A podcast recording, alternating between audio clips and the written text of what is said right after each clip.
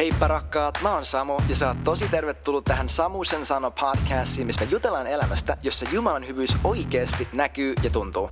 Käy tsekkaa mun Instagram nimikkeellä hello-samu ja nettisivut osoitteessa www.samu.blog. Ei sen enempää tähän alkuun, vaan mennään suoraan aiheeseen, eli asian ytimeen. No heippa taas, kaverit. Mä toivon, että sulla oli hyvä viikko. Mä toivon, että sä oot syventynyt Jumalan tuntemiseen, että Jeesuksesta on tullut sulle todellisempi menneen viikon aikana, että sä tunnet hänen paremmin tänään kuin sä tunnet viikko sitten tai kuukausi sitten tai vuosi sitten, koska meidät, on, meidät oikeasti on tarkoitettu elämään sellaista elämää, missä me syvennytään jatkuvasti Jumalan tuntemiseen. Et mä oon mun elämässä, mä oon käynyt läpi sellaisia vaiheita, että mä oon aiemmin ollut palavampi joissain asioissa kuin sen jälkeisissä ajanjaksoissa. Mä en usko, että sen kuuluu mennä tolleen. Yksi mun, kun, yksi mun läheisimmistä kavereista, ää, kun se tuli uskoon, niin se oli ihan liekeissä Jeesuksesta ja Jumala alkoi välittömästi toimia se elämässä ja se oli ihan uudistunut. Se oli, mitä ihmettää Jeesus. Niin mä muistan, että sille sanottiin tällaisia asioita, että, että no kyllä, kyllä se liekki siitä vielä hiipuu. Että kyllä tämä ensi, tämä ensi rakkausjuttu, kyllä tämä, kyllä tämä vaan laantuu, että oota vaan. Ja siis kristityt sanoo sille tällaisia asioita ja tiedätkö, tämä on aivan sataprosenttisen saatanallinen ajatus. Se on täysin helvetillinen ajatus, että sä oot jotenkin tuomittu ja tuhon oma kadottamaan sun sun ihailun Jeesusta kohtaan. Toi oletus usko tai toi, toi uskomus perustuu siihen, että tällä maailmalla on suurempi kapasiteetti turmella sut kuin Jumalalla on kapasiteettia aiheuttaa sussa hänen tuntemista. Ja enenevissä määrin, kun Jeesuksesta tulee meidän koko elämä, kun hän ei ole vain yksi kiva juttu, mitä me tehdään kaikkien muiden asioiden seassa, vaan kun hän on se kaikki, niin miten me voidaan mitään muuta kuin oppi tuntea hänet paremmin? Ja silloin, jos Jeesus on meidän kaikki, jos hän oikeasti käytännössä on meidän koko elämä, jos me uskotaan siihen, että meillä ei ole mitään muuta elämää, me menetettiin se. Me menetettiin kaikki meidän omat oikeudet, kaikki meidän omat suunnitelmat, kaikki meidän omat haaveet, asiat, mitä me luultiin, että me haluttiin, kaikki se. Me heitettiin se kaikki menemään, me kuoltiin ristillä Jeesuksen kanssa, me noustiin haudasta yhdessä hänen kanssa, me eletään hänen ylösnousemuselämää. Ja se niin kuin Galataiskirja 2 sanoi, että mä en enää elä, vaan Kristus elää mussa – jos toi on meidän lähtökohta ja toi on todellista meissä ja että me keskitytään, me, meidän elämän keskipiste ja fokus on se, että mä haluan oppia tunteen Jumalan tällä tavalla enemmän ja enemmän ja enemmän, niin sä et tule koskaan menettämään sun liekki. Sä et tule koskaan menettämään sun ensirakkautta, vaan sä tuut enenevissä määrin oleen enemmän ja enemmän sekaisin siitä, kuinka ihana Jeesus on, koska – Toisin kuin moni ajattelee, Jeesus on läpikohtaisesti fantastinen. Hän on sataprosenttisen ihana. Ja mä haluan tänään puhua tästä aiheesta, että, että toivo. Se kun mä sanoin äsken, että hei mä toivon, että sulla on ollut tällainen, tällainen viikko. Toi ei ole se toivo, mitä mä, mitä mä tarkoitan. Sellainen, ää, niin kuin englanniksi voisi sanoa wishful thinking, että oispa kiva, että asiat olisi tälleen. Tuo ei ole se toivo, mistä Raamattu puhuu, kun siellä sanotaan, että rakkaus toivoo kaikessa. Se, tämä Jumalan toivo, se on jotenkin paljon enemmän kuin tällainen haave. Se ei ole haave, ei, se ei ole fantasia, vaan Jumala, hmm, kaikki mitä tämä lista puhuu rakkaudesta, sitä, että rakkaus on sitä, rakkaus on tätä, nämä on kaikki asioita, mitkä on tällä hetkellä, ne on aina olleet, ne on nyt, niin ne tulee aina oleen totta Jumalasta. Nämä on hänen, hänen persoonan attribuutteja. Että me voitaisiin sanoa, että Jumala toivoo kaikessa. Ja mä haluan sanoa, että ihan sama mitä sun elämässä on tällä hetkellä meneillään, on aina toivoa. Vaikka sä olisit elänyt tietyllä tavalla, tie, vienyt itsesi tiettyyn pisteeseen, vaikka sä olisit äh, kuin koira oksennuksensa luo palannut uudestaan johonkin vanhoihin virheisiin tai tuntuu, että sä kierrät kehää tai että sä oot vieläkin erämaassa tai ihan saa mitä sun elämässä menee, mikä vaikuttaisi siltä, että tästä ei ole mitään pääsyä ulos. Tästä on pääsy ulos. Ja tämä kaikki perustuu siihen, ei siihen, että mitä sä voit tehdä, kuinka nokkelasti sä pystyt saamaan itsesi jotenkin oikeaan asemaan, jotta mitä ikinä, vaan siihen, mitä Jeesus on tehnyt sun puolesta. Koska silloin, kun asiat oli niin huonosti kuin ne ikinä voi, niin Jumala toivoi. Silloin, kun Israelin historiassa 400 vuotta ei ole ollut, ei, 400 vuotta ei profetioita, ei enkeleitä, ei ihmeitä, ei mitään. Ja Jeesus ilmestyy paikalle 2000 vuotta sitten. Jumala toivoo Jeesuksessa. Ja Raamattu puhuu, että Jeesus on Jumalan karitse, joka on ollut jo uhrattu ja teurastettu jo maailman perustusten alusta saakka. Mä en muista, miten se tarkalleen suomeksi menee, mutta se ajatus, että sillä sekunnilla – jo luomisvaiheessa Jumala ties, että me tullaan pystyyn korjaamaan tämä asia. Ja Jumala toivoi sillä, että hän lähetti Jeesuksen.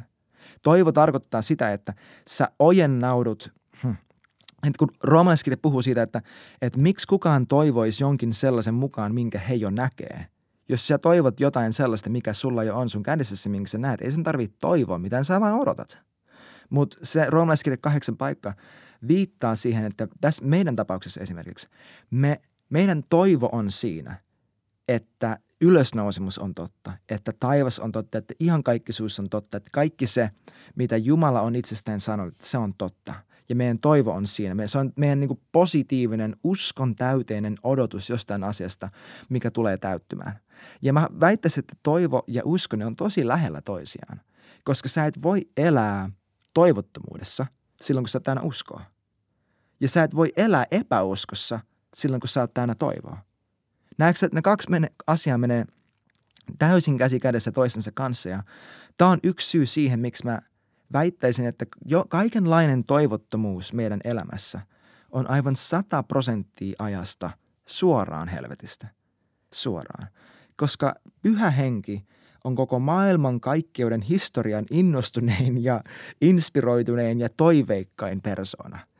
Sä et koskaan, jos, sä et koskaan tuu kuulee, että Jumala sanoi jotain, että ei vitsi, että mä oon vaan niin kyllästynyt tähän tilanteeseen tai mä en, mä en tiedä, mitä tässä nyt tekisi tai mitenköhän tässä nyt käy tai en mä tiedä, tuleeko tästä enää mitään. Tiedätkö, tämä, tämä koko niin kuin ajatusmalli, tämä koko puhetyyli, sitä ei se, se ei vaan mahdu Jeesuksen suuhun. Se, että mä en kyllä tiedä, että pystynkö mä hoitaan tämän asian. Ja sori, mä melkein naurattaa, kun mä puhun toivottomuudesta, koska se alkaa tuntua niin järjettömältä, kun näitä asioita puhuu ääneen, mutta jos ne asiat ei ole jotain, mitä sä voit kuvitella tulevan Jeesuksen suusta, ja jos eka Johannes 4 sanoo, että niin kuin hän on, sellaisen me ollaan tässä maailmassa, niin miten sä voit kuvitella niiden asioiden tulevan sun suusta. Tiedätkö, se on yhtä järjetöntä sun puhuu toivottomalla tavalla mistään sun elämän tilanteesta kuin se olisi itse Jeesuksen Kristuksen lihassa siinä hetkessä istuvan Kristuksen puhua toivottomasti mistään sun elämän tilanteesta. Ja mä haluaisin väittää, että Jeesuksella ei koskaan ole toivoton fiilis, ihan sama mihinkä tilanteeseen hän menee. Koska jos sä katsot evankeliumia, Jeesus oli mitä hullunkurisimmissa tilanteissa ihan koko ajan. Ihan koko ajan.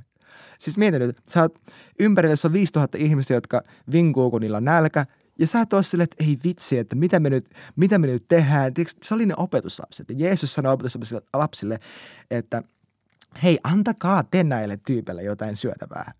Ja tyypit on silleen, että mitä ihmettä, että en, en mä, haluatko, että me lähtää, äh, Mäkkärissä on hirveät jonot ja ne, ne alkoi stressaamaan, koska he ei nähneet Jumalan – kapasiteettia. He ei ymmärtäneet sitä, että Jumalalle asiat, mitä me mielletään tosi vaikeiksi, on Jumalalle itse asiassa tosi luonnollisia. Koska kaikki se, mitä Jumala tekee, virtaa suoraan siitä, että kuka Jumala on. Ja meidätkin on tarkoitettu elää tällä samalla tavalla, että meidän elämä ei ole siinä, että me yritetään tehdä hyviä juttuja, me yritetään välttää olla tekemättä pahoja asioita. Tämä nimenomaan on sitä roomalaiskirja 6, että, että me ei enää olla synnin alla – vaan me ollaan armon alla. Ja tämä on se syy, miksi synnillä itsellään, eikö sori, että me ei enää olla lain alla, vaan armon alla. Ja tämä on se syy, miksi synnillä itsellään ei enää ole mitään valtaa meidän elämässä, koska me ei edes me ei keskitytä siihen, että mitä me pystytään tai ei pystytä tekemään, mitä meidän pitäisi tehdä, ei pitäisi tehdä. Me vaan nautitaan siitä, että silloin kun me herätään aamulla, Jumala on siinä. Silloin kun mennään nukkumaan, Jumala on siinä. Et koko meidän päivän, jokaisessa pienessä hetkessä Jumala on koko ajan etsinyt osoit, mahdollisuuksia osoittaa meille hänen rakkauttaan. Ja kun me nukutaan, hän, hän palvelee meidän sydäntä, hän opettaa meitä, niin kuin Jesaja sanoi, että, että aamu aamulta sä, sä herätä mut kuulee, sä herät mut kuulevilla korvilla, opetuslapsen tavoin joka ikinen aamussa herätät mut, kuuleen sun äänen. Tämä on se paikka, mistä me eletään. Me ei eletä siitä paikasta, että me yritetään saada meidän luonnolliset olosuhteet jotenkin linjautumaan otollisesti meidän odotusten mukaisesti, jotta meillä olisi näky meidän tulevaisuudesta. Koska tiedätkö, mehän ollaan jo, eikö se ole totta, että me ollaan jo kerran ja kerta kaikkisesti kuollut kaikelle sille, missä me, meidän niin omalle elämälle. Ihan käytännössä. Siinä meni meidän pelot, siinä meni meidän äh, kaikki omat unelmat, niin kuin mä sanoin, siinä meni, meni meidän haaveet, siinä meni meidän stressi, siinä meni meidän kaikki oma tarve saada jotenkin täytettyä meidän omat odotukset ja tarpeet ja halut ja himot ja mitä ikinä. Kaikki se meni jo. Ja tässä hetkessä meidän elämä ei ole sitä, että me yritetään saada – meidän elämäntilanteet jotenkin otollisiksi, jotta me pystyttäisiin sitten uskomaan Jumalaa, että hän on oikeasti totta. Koska se ei enää ole uskoa, että sitten kun mulla on rauhallinen olo, niin sitten mä uskon, että Jumala on mun rauha. Koska jos ei me pystytä siinä sen olosuhteen keskellä sanoa, että okei, Jumala, mulla on nyt tosi rauhaton fiilis – ja mä tunnen stressiä fyysisesti mun ruumissa, mutta kiitos siitä, että sä oot mun rauha. Että sä oot luvannut, että jos mä pidän mun katseen kiinnitettynä suhun, niin sä aina sataprosenttisesti pidät mut rauhassa ihan koko ajan. Että toi on meidän ainut vaihtoehto. Koska se ainut toinen vaihtoehto on nimenomaan, mitä mä sanoin, että me ollaan meidän elämän ja meidän olosuhteiden orjia ja me ollaan orjia sille, että ihmisten meidän ympärillä tarvii pystyä rakastamaan meitä tietyllä tavalla, jotta me uskottaisiin, että me ollaan rakastamisen arvoisia. Ja yhtäkkiä ne ihmiset on meidän Jumala. Joo, epäjumala. Mutta Jumalia meidän, meidän elämässä anyway tehdään, koska sitten Kato, kun epäjumalat meidän elämissä on niitä asioita, millä on valta vaikuttaa siihen, mitä me uskotaan meistä itsestämme ja sen myötä, miten me eletään käytännössä, miten me puhutaan, miten me käyttäydytään, mit, mitä me tehdään, mitä me ajatellaan itsestämme. Tämä voi olla sun puoliso, tämä voi olla sun kaveri, tämä voi olla sun ammatti, tämä voi olla sun äh, harrastukset, tämä voi olla sun, äh, sun, sun jumalasuhde, voi olla epäjumala. Se, että no niin nyt kun mä tiedän näin paljon raamatusta ja nyt kun mulla, mulla oli tällainen todistus, niin siitäkin voi tulla epäjumala. Kaikki, mikä kääntää sun fokusta pois itse Jeesuksen persoonasta. Kaikki, mikä kilpailee sun huomion kanssa. Siinä, että katsonko mä Jeesuksen tässä tilanteessa käytännössä, annaks mä hänen kasvojen näyttää mulle, kuka mä oon ja sen yksin määritellä kaiken, mitä mä mun elämälläni teen. Kaikki, mikä kilpailee ton kanssa, ne asiat on epäjumalia. Mutta siitä paikasta, kun me nähdään Jeesus kasvoista kasvoihin, me katsotaan siihen ylös nouseeseen Herraan, joka vallitsee, joka hallitsee – me ei voida olla toivottomia. Ja sä elät toivossa. Tuntui sulta nyt siltä tai ei. Sä oot toive, toiveikkain ihmislajike, luova, luomakunnan äh, niin kuin tällainen specimen. Ei ole mitään, mikä on koskaan kulkenut maan päällä, joka olisi yhtä täynnä toivoa kuin ihminen, joka on täynnä Jumalaa koska edelleenkin sun toivo ei ole sun luonnollisessa, fyysisessä, lihallisessa itsessäsi, sun järkeilyssä, sun viisaudessa, sun älykkyydessä, sun fyysisessä kyvyssä ja kapasiteetissa ja sun taloustilanteessa ja terveystilanteessa. Sun toivo on Jumalassa. Sun toivo on siinä, että kaikki on hyvin siksi, että Jumala on aina hyvä että kaikki voisi mennä päin mäkeä, päin mäntyä tällä sekunnilla ja sulla olisi silti kaikki hyvin, koska Jeesus on sun kaikki. Mä tiedän, että mä tuntuu, että mä kierrän kehätä asian kaa ja että tuntuu niin kuin ääri yksinkertaista tulta, mutta tämä on sitä. Evankeliumi on tosi tosi yksinkertainen ja silloin kun evankeliumista ei enää, kun se ei enää ole niin yksinkertaista, että hei, sä kuolit sen kautta, että sä uskoit Jeesukseen, sä kuolit kaikelle sille, mikä sulla on koskaan kahden, niin sä saat elää Jumalan elämää vaan sen kautta, että sä uskot Jeesukseen ja hän pääsee elämään hänen elämänsä sun kautta, piste. Niin jos se on mitään monimutkaisempaa kuin toi, niin meidän ajatuksiin alkaa sekoittua tosi paljon hyviä tekosyitä siksi, miksi meidän pitäisi edelleen elää valheessa. Miksi meidän pitäisi edelleen elää kahleissa. Miksi meidän pitäisi edelleen olla synnin orja? Miksi meidän pitäisi edelleen olla katkella? Miksi meidän pitäisi edelleen kantaa kaunaa jostakin asiasta? Tai tässä tapauksessa kokea toivottomuutta. Et jos sä koet toivottomuutta sun elämässä tällä hetkellä, mä väittäisin, että se on mahdollista, että evankeliumi ei ole niin yksinkertainen sun tapauksessa. Että sä uskot jollekin järjellisellä tasolla ja ehkä tosi syvälläkin tavalla, että joo, mä oon kuollut, mä oon syntynyt uudesti Jumalasta ja näin, mutta sen perään tulee joku mutta, mikä oikeuttaa sulle sun tämänhetkisen elämäntilanteen ja olosuhteen määritellä sen, että näkyykö vanhurskaus, rauha ja ilo sun elämässä vai ei. Ja mä oon itsekin löytänyt itseni tästä paikasta tosi monta kertaa. Siis tälläkin viikolla en mä oon nuhteettomasti elänyt joka sekunti tämän, tämän menneen viikon jokaista hetkeä. Mutta enenevissä määrin edelleenkin mun, kato kun mun suunta ei ole se, että ei vitsi, että miten mä pystyn edelleenkin elämään tällaisella tavalla ja voi minua ja kun mä oon niin kamala. Mun suunta ja mun fokus ei ole se, vaan jokaisessa hetkessä, missä mä näen, että jokin muu on saanut mut, että jokin muu on motivoinut mun tekoja. Jokin muu on saanut päättää, kuka mä oon. Mä en käännä mun katsetta siihen, että mit, miten mä kehtaan, vaan siihen, että kuinka ihana Jeesus on – koska Jeesus kuoli senkin hetken puolesta. Jeesus kuoli senkin synnin puolesta. Ja jos hän kuoli senkin synnin puolesta, niin tiedätkö mitä? Mäkin oon jo kuollut sille asialle ja se juttu ei määrittele mun tulevaisuutta. Se, mä käsittelen epäonnistumisen kerran yhden ainoan kerran ja sen jälkeen mä en enää koskaan tahdo tuoda sitä mun rukouselämään, mun ihmissuhteisiin, mun jumalasuhteisiin, ei mun sisäiseen ää, niin kuin mietintään, meditointiin, ei mihinkään siihen, koska tämä on just sitä, että rakkaus ei muistele kärsimänsä pahaa. Jos Jumala ei enää, tiedätkö, jos Jumala on kerran ja, kerran ja niin kuin lopullisesti antanut sulle anteeksi jonkin asian, se tarkoittaa, että hän on myös unohtanut sen käytännössä. Siis Raamattu puhuu siitä, että hän ei enää tule muistelemaan meidän pahoja tekoja – Toi, toi löytyy Jeremiasta. Kuinka siunattuja ne tyypit on, kenen syntejä Jumala ei enää muista. Toi on salmeessa, jos mä oikein muistan. Nyt kun muistista puhutaan. Mutta niin kuin me jossakin aiemmassa jaksossa puhuttiin, niin jos mulla on vaikka riita mun vaimon kanssa tai jonkun mun kaverin kanssa ja ne pyytää multa anteeksi ja mä sanon, että okei, hei, mä annan sulle anteeksi, niin sillä sekunnilla mä lopullisesti on menettänyt oikeuden koskaan enää tuoda sitä asiaa osaksi meidän suhdetta joko käyttääkseni sitä aseena tai puolustellakseni itseäni.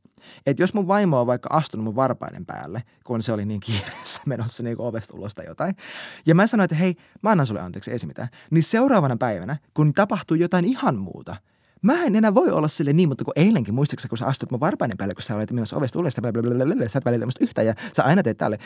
Mulla ei enää ole tätä oikeutta.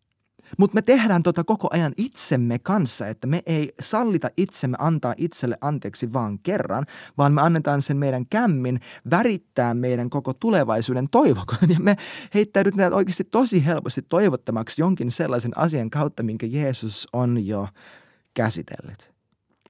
Mä haluan lukea sulle hebrealaiskirjan 7. luvusta, jakeesta 18 ja 19 näin, että näin me kumotaan näin kumotaan entinen säädös, eli laki, koska se oli voimaton ja hyödytön. Koska eihän laki tehnyt mitään täydelliseksi. Mutta sen tilalle tulee parempi toivo, jonka kautta me lähestymme Jumalaa. Tämä on niin hyvä raamatun paikka. Näetkö, että tämä sanoo, että toi ää, lain alla eläminen ei voinut tehdä mitään täydelliseksi. Ja heti sen jälkeen sanotaan, että mutta Tiedätkö, mitä se tarkoittaa? Se tarkoittaa, että tämä parempi toivo, jonka kautta me lähestytään Jumalaa, on tehnyt jonkin täydelliseksi. Ja tiedätkö mikä se jokin on? Sinä. Tämä on se, mistä Raamattu puhuu, että Jeesus tuli, että hän saisi täydellisiksi tehtyä he, joiden elämä pyhittyy jatkuvalla tasolla. Et, niin kuin hebrealaiskirja sanoi myöskin, että eikö se ole ihana evankeliumi? Eikö se ole fantastinen Jeesus, joka meillä on? Eikö se ole ihana Jumala, joka antoi itsensä meidän puolesta, otti meidän kaiken epätäydellisyyden, jotta me saatais itse hänen täydellisyys. Ja että hän teki sitä niin yksinkertaisesti, että vaan sen kautta, että me yksinkertaisesti uskotaan, että hei, tämä juttu on totta, sanoi, mitä, sanoi mikä tahansa, mitä tahansa muuta. Mä uskon suhun ja mä tiedän, että sä kerrot musta todellisuuden ja totuuden. Että se muuttaa kaiken. Että toi on ainut juttu, toi on kaikki, toi on, that's it. Eikö se ole ihanaa? Ja sä elät toivosta. Mä haluan sanoa se uudestaan, että sä elät toivossa ja sä elät toivosta käsin. Sä et ole toivoton ihminen, sä et ole toivoton persona, sä et ole jotenkin melankoninen tyyppi, joka vaan, tai sä et ole pessimisti. Pessimismi on helvetillistä. Sä, siis Jeesus ei ole pessimistinen persona. Sä et löydä sitä niin kuin sanastoa hänen suusta, että hän etsisi asioita, mitkä vois mennä pieleen, koska Jumala ei koskaan menetä toivoa sun kohdalla. Hän ei koskaan menetä toivoa sun kanssa. Sä oot saattanut uskoa itseesi niin vähän kuin kukaan ikinä voi, ja hän silti uskoo suhun. Sun elämällä on tarkoitus, sun elämällä on merkitys, sun elämä tulee kantaan helmään ja sä tulet tunteen Jeesuksen sellaisella tavalla kuin sä tahdot ja kuin, mitä sun sydän kaipaa, jos sä pysyt siinä ja sä et luovuta tätä toivoa. Koska tämä toivo on asia, mikä sun täytyy vapaaehtoisesti luovuttaa pois, jotta sä menettäisit sen. Mikään ei voi viedä sun toivoa. Me voidaan ainoastaan antaa se pois. Eli ei anneta sitä pois, koska tämä on lahja. Ja tämä toivo, tämä parempi toivo on se, jonka kautta me lähestytään Jumalaa. Me lähestytään Jumalaa sillä innokkaalla odotuksella, että me tiedetään, että hän tulee olemaan kaikki se, mitä hän sanoi, että hän on, koska me ollaan uskovaisia, koska me uskotaan Jeesukseen. Ja hei, jos et sä vielä oo, sä saat tuntea Jeesuksen tänään. Hän rakastaa sua, mä rakastan sua ja hyvää viikkoa. Se oli tältä osin siinä ja kiitos, että sä olit kuulolla. Käy tsekkaamaan uutiskirjan mun nettisivuilla ja laita hei kysymyksiä palautetta tulemaan vaikka Instagramin kautta. Ja muista, että Jumala rakastaa sua täysin, sataprosenttisesti, koko ajan, just sellaisena kuin sä oikeasti oot. Nähdään ensi viikolla.